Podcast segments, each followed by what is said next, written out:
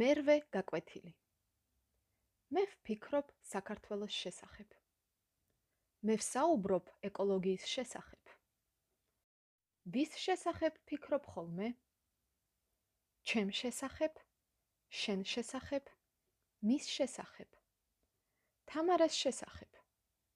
მეგობრობის შესახებ? სკოლის შესახებ?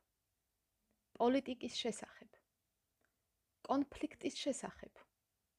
ვირუსის შესახებ. ямичтаю. ვოცნებობ. მე ვოცნებობ.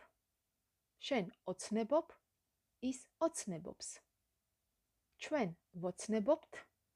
თქვენ ოცნებობთ. ისინი ოცნებობენ. ямичтал. ვოცნებობდი. ოცნებობდი. ოცნებობდა. ვოცნებობდით. ოცნებობდით, ოცნებობდნენ.